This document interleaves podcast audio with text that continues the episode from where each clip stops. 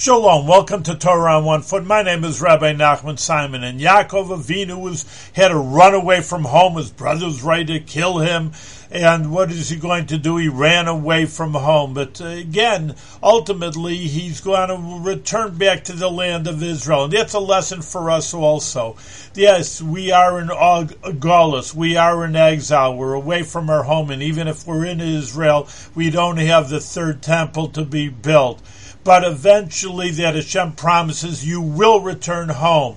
And just like Jacob, ultimately, after being with Lavan for so many years and being shystered by him and going through all the trials and tribulations of exile, was actually returned home with peace and tranquility with his whole family. So to us, we'll return home with the third base of Matrish with the coming of Mashiach, and we hope very, very soon.